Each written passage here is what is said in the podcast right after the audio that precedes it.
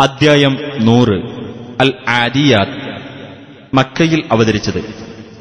ആദിയാത്ത് എന്നാൽ ഓടുന്നവ എന്നാണ് അർത്ഥം. കിതച്ചുകൊണ്ട് ഓടുന്ന കുതിരകളുടെ പേരിൽ സത്യം ചെയ്തുകൊണ്ട് ഈ അദ്ധ്യായം ആരംഭിക്കുന്നതുകൊണ്ട് ഈ അദ്ധ്യായത്തിന് ഇപ്രകാരം പേർ നൽകപ്പെട്ടു. ബിസ്മില്ലാഹിർ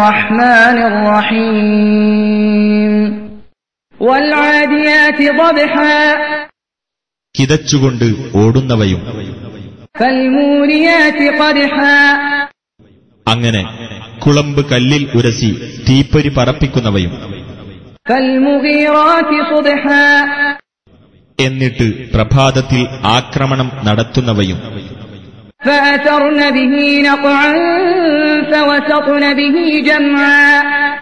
അന്നേരത്ത് പൊടിപടലം ഇളക്കിവിട്ടവയും അതിലൂടെ ശത്രുസംഘത്തിന്റെ നടുവിൽ പ്രവേശിച്ചവയുമായ കുതിരകൾ തന്നെ സത്യം.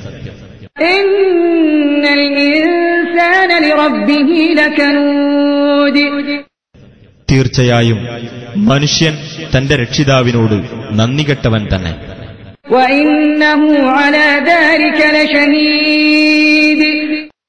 തീർച്ചയായും അവൻ അതിന് സാക്ഷ്യം വഹിക്കുന്നവനുമാകുന്നു.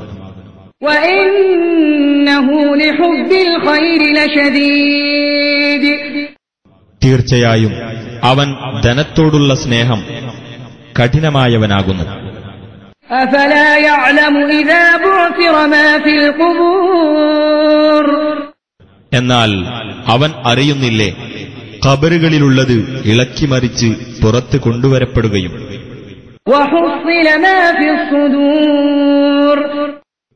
ഹൃദയങ്ങളിലുള്ളത് വെളിക്ക് കൊണ്ടുവരപ്പെടുകയും ചെയ്താൽ.